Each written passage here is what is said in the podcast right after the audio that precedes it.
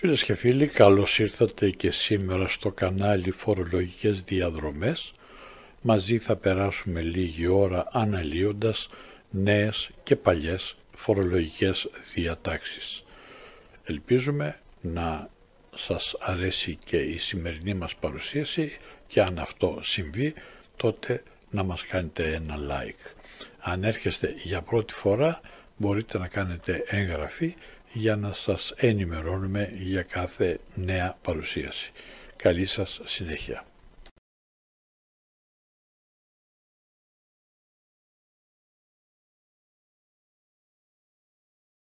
Φίλες και φίλοι, στη σημερινή μας συνάντηση θα πούμε δύο κουβέντες για το άρθρο 16 του νόμου 4714 του 2020. Έχουμε ξαναπεί ότι με αυτόν τον νόμο έχουν γίνει διάφορες παρεμβάσεις στις ε, φορολογικές διατάξεις για την ενίσχυση της αναπτυξιακής διαδικασίας της ελληνικής οικονομίας. Έτσι λοιπόν με το άρθρο 16 του νόμου αυτού δημιουργήθηκε μία επιτροπή εξώδικης επίλυσης φορολογικών διαφορών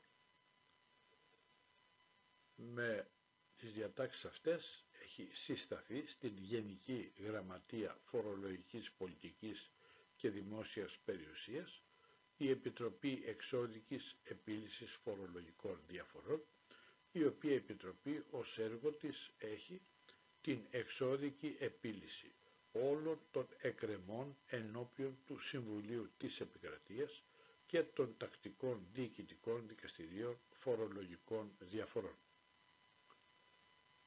Σκοπός βέβαια της διάταξης αυτής ή των διατάξεων αυτών είναι η ελάφρυση του όγκου των υποθέσεων που υφίστανται σήμερα τόσο στο Συμβούλιο της Επικρατείας όσο και στα τακτικά διοικητικά δικαστήρια.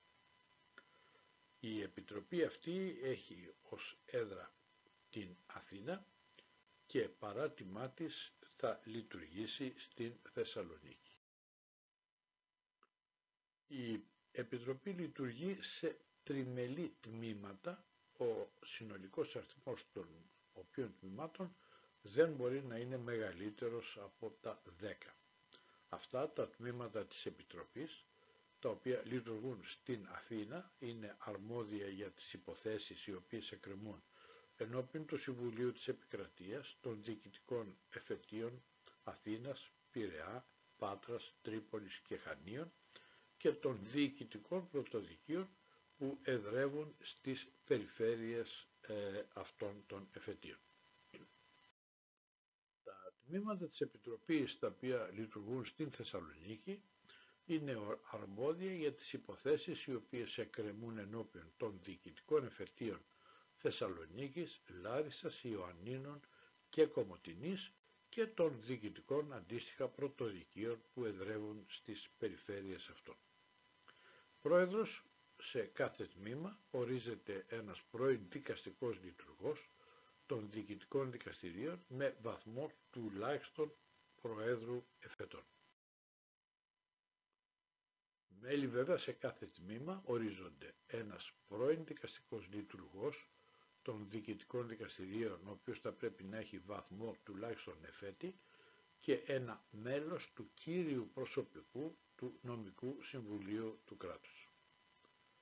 Στα τμήματα αυτά εισηγούνται χωρίς να έχουν δικαίωμα ψήφου εφοριακοί υπάλληλοι. Της Επιτροπής προείσταται ένας γενικός προϊστάμενος. Ως γενικός προϊστάμενος ορίζεται ένα πρώην μέλος του Συμβουλίου της Επικρατείας ή ένας πρώην δικαστικός λειτουργός των διοικητικών δικαστηρίων με βαθμό τουλάχιστον όμως Προέδρου εφετών. Ο, αυτός ο γενικός προϊστάμενος επιβλέπει, συντονίζει τις εργασίες των τμήματων της Επιτροπής, χωρίς βέβαια να συμμετέχει σε αυτές, κατανέμει στα τμήματα τις αιτήσεις που έχουν γίνει. Σε περίπτωση απουσίας, κολλήματος ή έλλειψης του γενικού προϊσταμένου, αυτός αναπληρώνεται από τον πρόεδρο του τμήματος που ορίζεται με την απόφαση της παραγράφου 2. Τώρα, σε περίπτωση απουσίας, κολλήματος ή έλλειψης προέδρου ή μέλους τμήματος, αυτός ή αυτό, δηλαδή το μέλος του τμήματος, αναπληρώνεται από πρόεδρο ή μέλος άλλου τμήματος αντίστοιχα με πράξη του Γενικού Προϊσταμένου. Ο Γενικός Προϊστάμενος αλλά και ο αναπληρωτής αυτού πρόεδρος τμήματος, τα τακτικά μέλη, οι εισηγητές εφοριακοί υπάλληλοι και οι γραμματείς της Επιτροπής ορίζονται πάντα με απόφαση του Υπουργού των Οικονομικών. Τώρα τα μέλη της Επιτροπής, που είναι πρώην δικαστική λειτουργή, ορίζονται μετά από πρόταση του Γενικού Επιτρόπου των Διοικητικών Δικαστηρίων.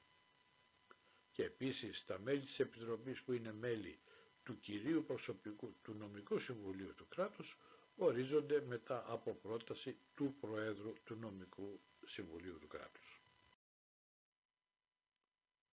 Ο διάδικος φορολογούμενος, δηλαδή ο φορολογούμενος ο οποίος θα υποβάλει έτοιμα στις επιτροπές αυτές για εκρεμής ενώπιον του Συμβουλίου της Επικρατείας και των τακτικών διοικητικών δικαστηρίων διαφορές ε, οι οποίες μπορεί να προέρχονται από πράξη επιβολής φόρου ή προστήμων κατά την φορολογική νομοθεσία, μπορεί να υποβάλει αίτηση ενώπιον της Επιτροπής με αίτημα την εξώδικη επίλυση της διαφοράς.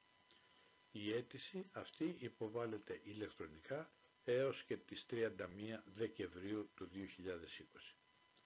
Το αίτημα μπορεί να αφορά μόνο σε υποθέσεις που εκκρεμούν και δεν έχουν συζητηθεί ενώπιον του Συμβουλίου της Επικρατείας και των τακτικών διοικητικών δικαστηρίων έως και τις 30 Οκτωβρίου του 2020.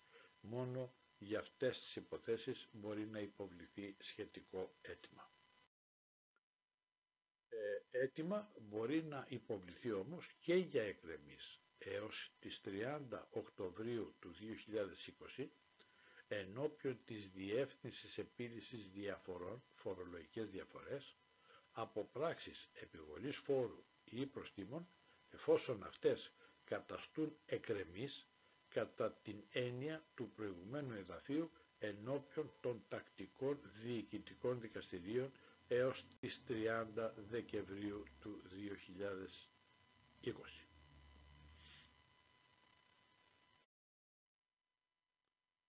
Τώρα, με την αίτηση εξώτικης επίλυσης μπορούν να προβληθούν παραδεκτά ή πιο κάτω περιοριστικά από τον νόμο αναφερόμενοι ισχυρισμοί. Δηλαδή δεν μπορούμε να κάνουμε έτοιμα επί παντός ε, επιστήτου. Θα γίνει μόνο για συγκεκριμένους λόγους και αυτοί οι λόγοι είναι να υπάρχει παραγραφή του δικαιώματος του δημοσίου να επιβάλλει τον επίδικο φόρο ή πρόστιμο λόγω παρόδου του χρόνου εντός του οποίου η φορολογική διοίκηση είχε δικαίωμα προς καταλογισμό αυτών. Δεύτερη περίπτωση είναι παραγραφή του δικαιώματος του δημοσίου να επιβάλλει τον, ειδικό, τον επίδικο φόρο ή το πρόστιμο λόγω λήψης φορολογικού πιστοποιητικού χωρίς επιφύλαξη. Είναι τα πιστοποιητικά που έχουν δοθεί από τους ε, αρμόδιους ορκωτούς ε, λογιστές.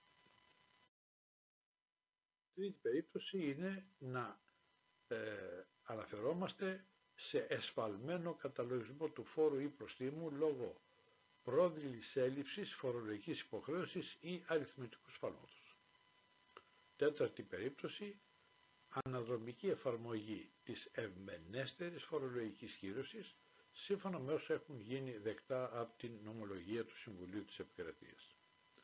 Και πέμπτη περίπτωση είναι να επικαλεστούμε μείωση του πρόσθετου φόρου του τόκου των προσαυξήσεων και των προστήμων.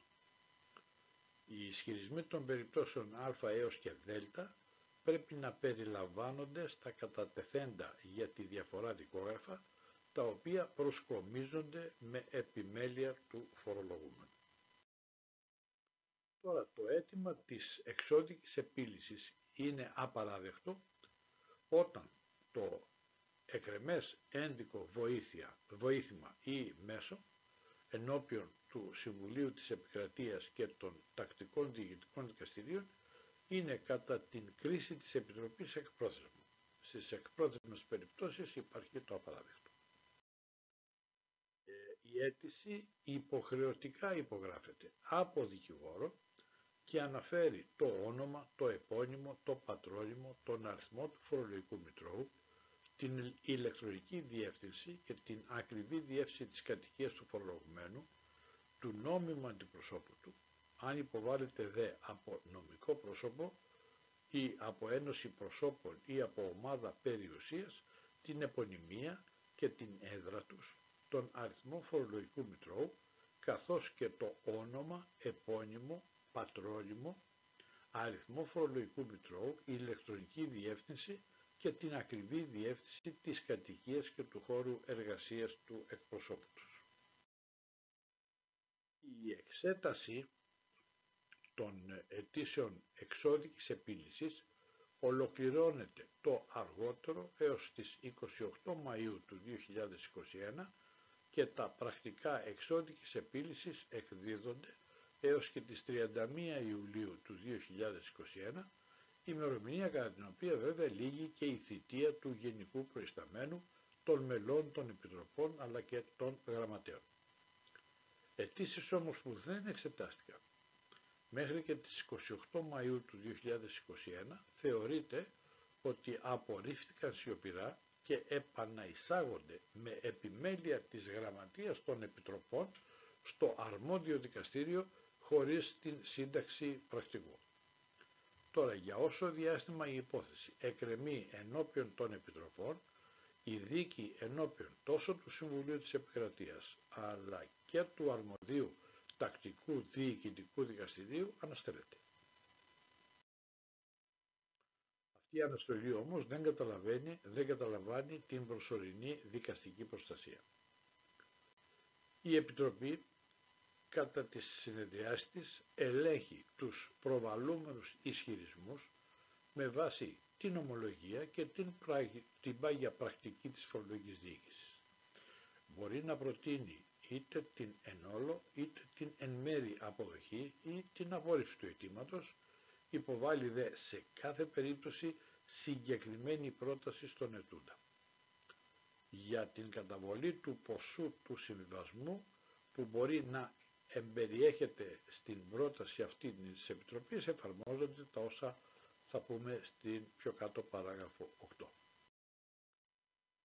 Η πρόταση της Επιτροπής θα πρέπει να περιέχει επαρκή αιτιολογία και κοινοποιείται στον ετούντα σύμφωνα με τα όσα αναφέρονται στο άρθρο 5 του νόμου 4174 του 13, το οποίο άρθρο 5 έχει αντικατασταθεί με την παράγραφο 8 του άρθρου 39 του νόμου 4223 του 13 και ισχύει από την δημοσίευση του νόμου στην εφημερίδα της κυβερνήσεως, δηλαδή από 31 το δεκάτου του 2013.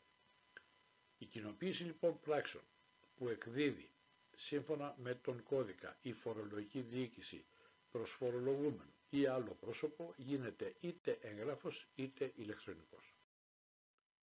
Εάν η πράξη αφορά φυσικό πρόσωπο, η κοινοποίηση μπορεί να συντελεστεί με τους πιο κάτω τρόπους. Πρώτον, να κοινοποιηθεί ηλεκτρονικά. Σύμφωνα με τις διατάξεις του νόμου 3979 του 2011, η στο λογαριασμό του εν λόγω προσώπου που έχει υποβάλει την αίτηση στο, του ετούντος ή του νομίμου αντιπροσώπου του ή του φορολογικού εκπροσώπου του στο πληροφοριακό σύστημα της φορολογικής διοίκησης, την οποία ακολουθεί η ηλεκτρονική ειδοποίηση στην δηλωθήσα διεύθυνση του ηλεκτρονικού του ταχυδρομείου. Άρα λοιπόν έχουμε κοινοποίηση από τη μία αλλά και ενημέρωση ειδοποίηση από την άλλη. Δεύτερος τρόπος, να αποσταλεί με συστημένη επιστολή στην τελευταία δηλωθήσα ταχυδρομική διεύθυνση κατοικίας ή επαγγελματικής εγκατάστασης του εν λόγω προσώπου, τρίτη περίπτωση να επιδοθεί στο εν λόγω πρόσωπο κατά τις διατάξεις του κώδικα διοικητικής οικονομίας, μόνο όμως και εφόσον δεν είναι η δυνατή η επίδοση με άλλο τρόπο. Η κοινοποίηση σύμφωνα με τον κώδικα διοικητικής οικονομίας θεωρείται νόμιμη εφόσον γίνει στην τελευταία δηλωθήσα στην φορολογική διοίκηση διεύθυνση κατοικίας ή επαγγελματικής εγκατάστασης του ε, συγκεκριμένου φυσικού προσώπου. Τώρα, αν η πράξη δεν αναφέρεται, δεν αφορά φυσικό πρόσωπο, αλλά αφορά νομικό πρόσωπο ή νομική οντότητα, η κοινοποίηση θα συντελεστεί με τους εξής τρόπους. Πρώτον, εφόσον κοινοποιηθεί ή ηλεκτρονικά, σύμφωνα με τις συγκεκριμένες διατάξεις του νόμου 3979 του 2011, ή στο λογαριασμό του νομικού προσώπου, ή της νομικής οντότητας ή του νομικού εκπροσώπου ή του φορολογικού, φορολογικού εκπροσώπου τους στο πληροφοριακό σύστημα της φορολογικής διοίκησης την οποία ακολουθεί η ηλεκτρονική ειδοποίηση στη δηλωθήσα διεύθυνση ηλεκτρονικού ταχυδρομείου του ή εφόσον παραδοθεί στην έδρα ή την εγκατάσταση του νομικού προσώπου ή της νομικής οντότητας στην Ελλάδα με υπογεγραμμένη απόδειξη παραλαβής από υπάλληλο ή νόμιμο εκπρόσωπο του νομικού προσώπου ή της νομικής οντότητας ή τρίτον αποσταλεί με συστημένη επιστολή στην τελευταία δηλωθήσα ταχυδρομική διεύθυνση της έδρας ή της εγκατάστασης του νομικού προσώπου ή της νομικής οντότητας ή επιδοθεί κατά τις διατάξεις του κώδικα διοικητικής δικονομίας αλλά αυτή την περίπτωση όμως θα την ε, χρησιμοποιήσουμε μόνο και εφόσον δεν είναι δυνατή η επίδοση με άλλο τρόπο.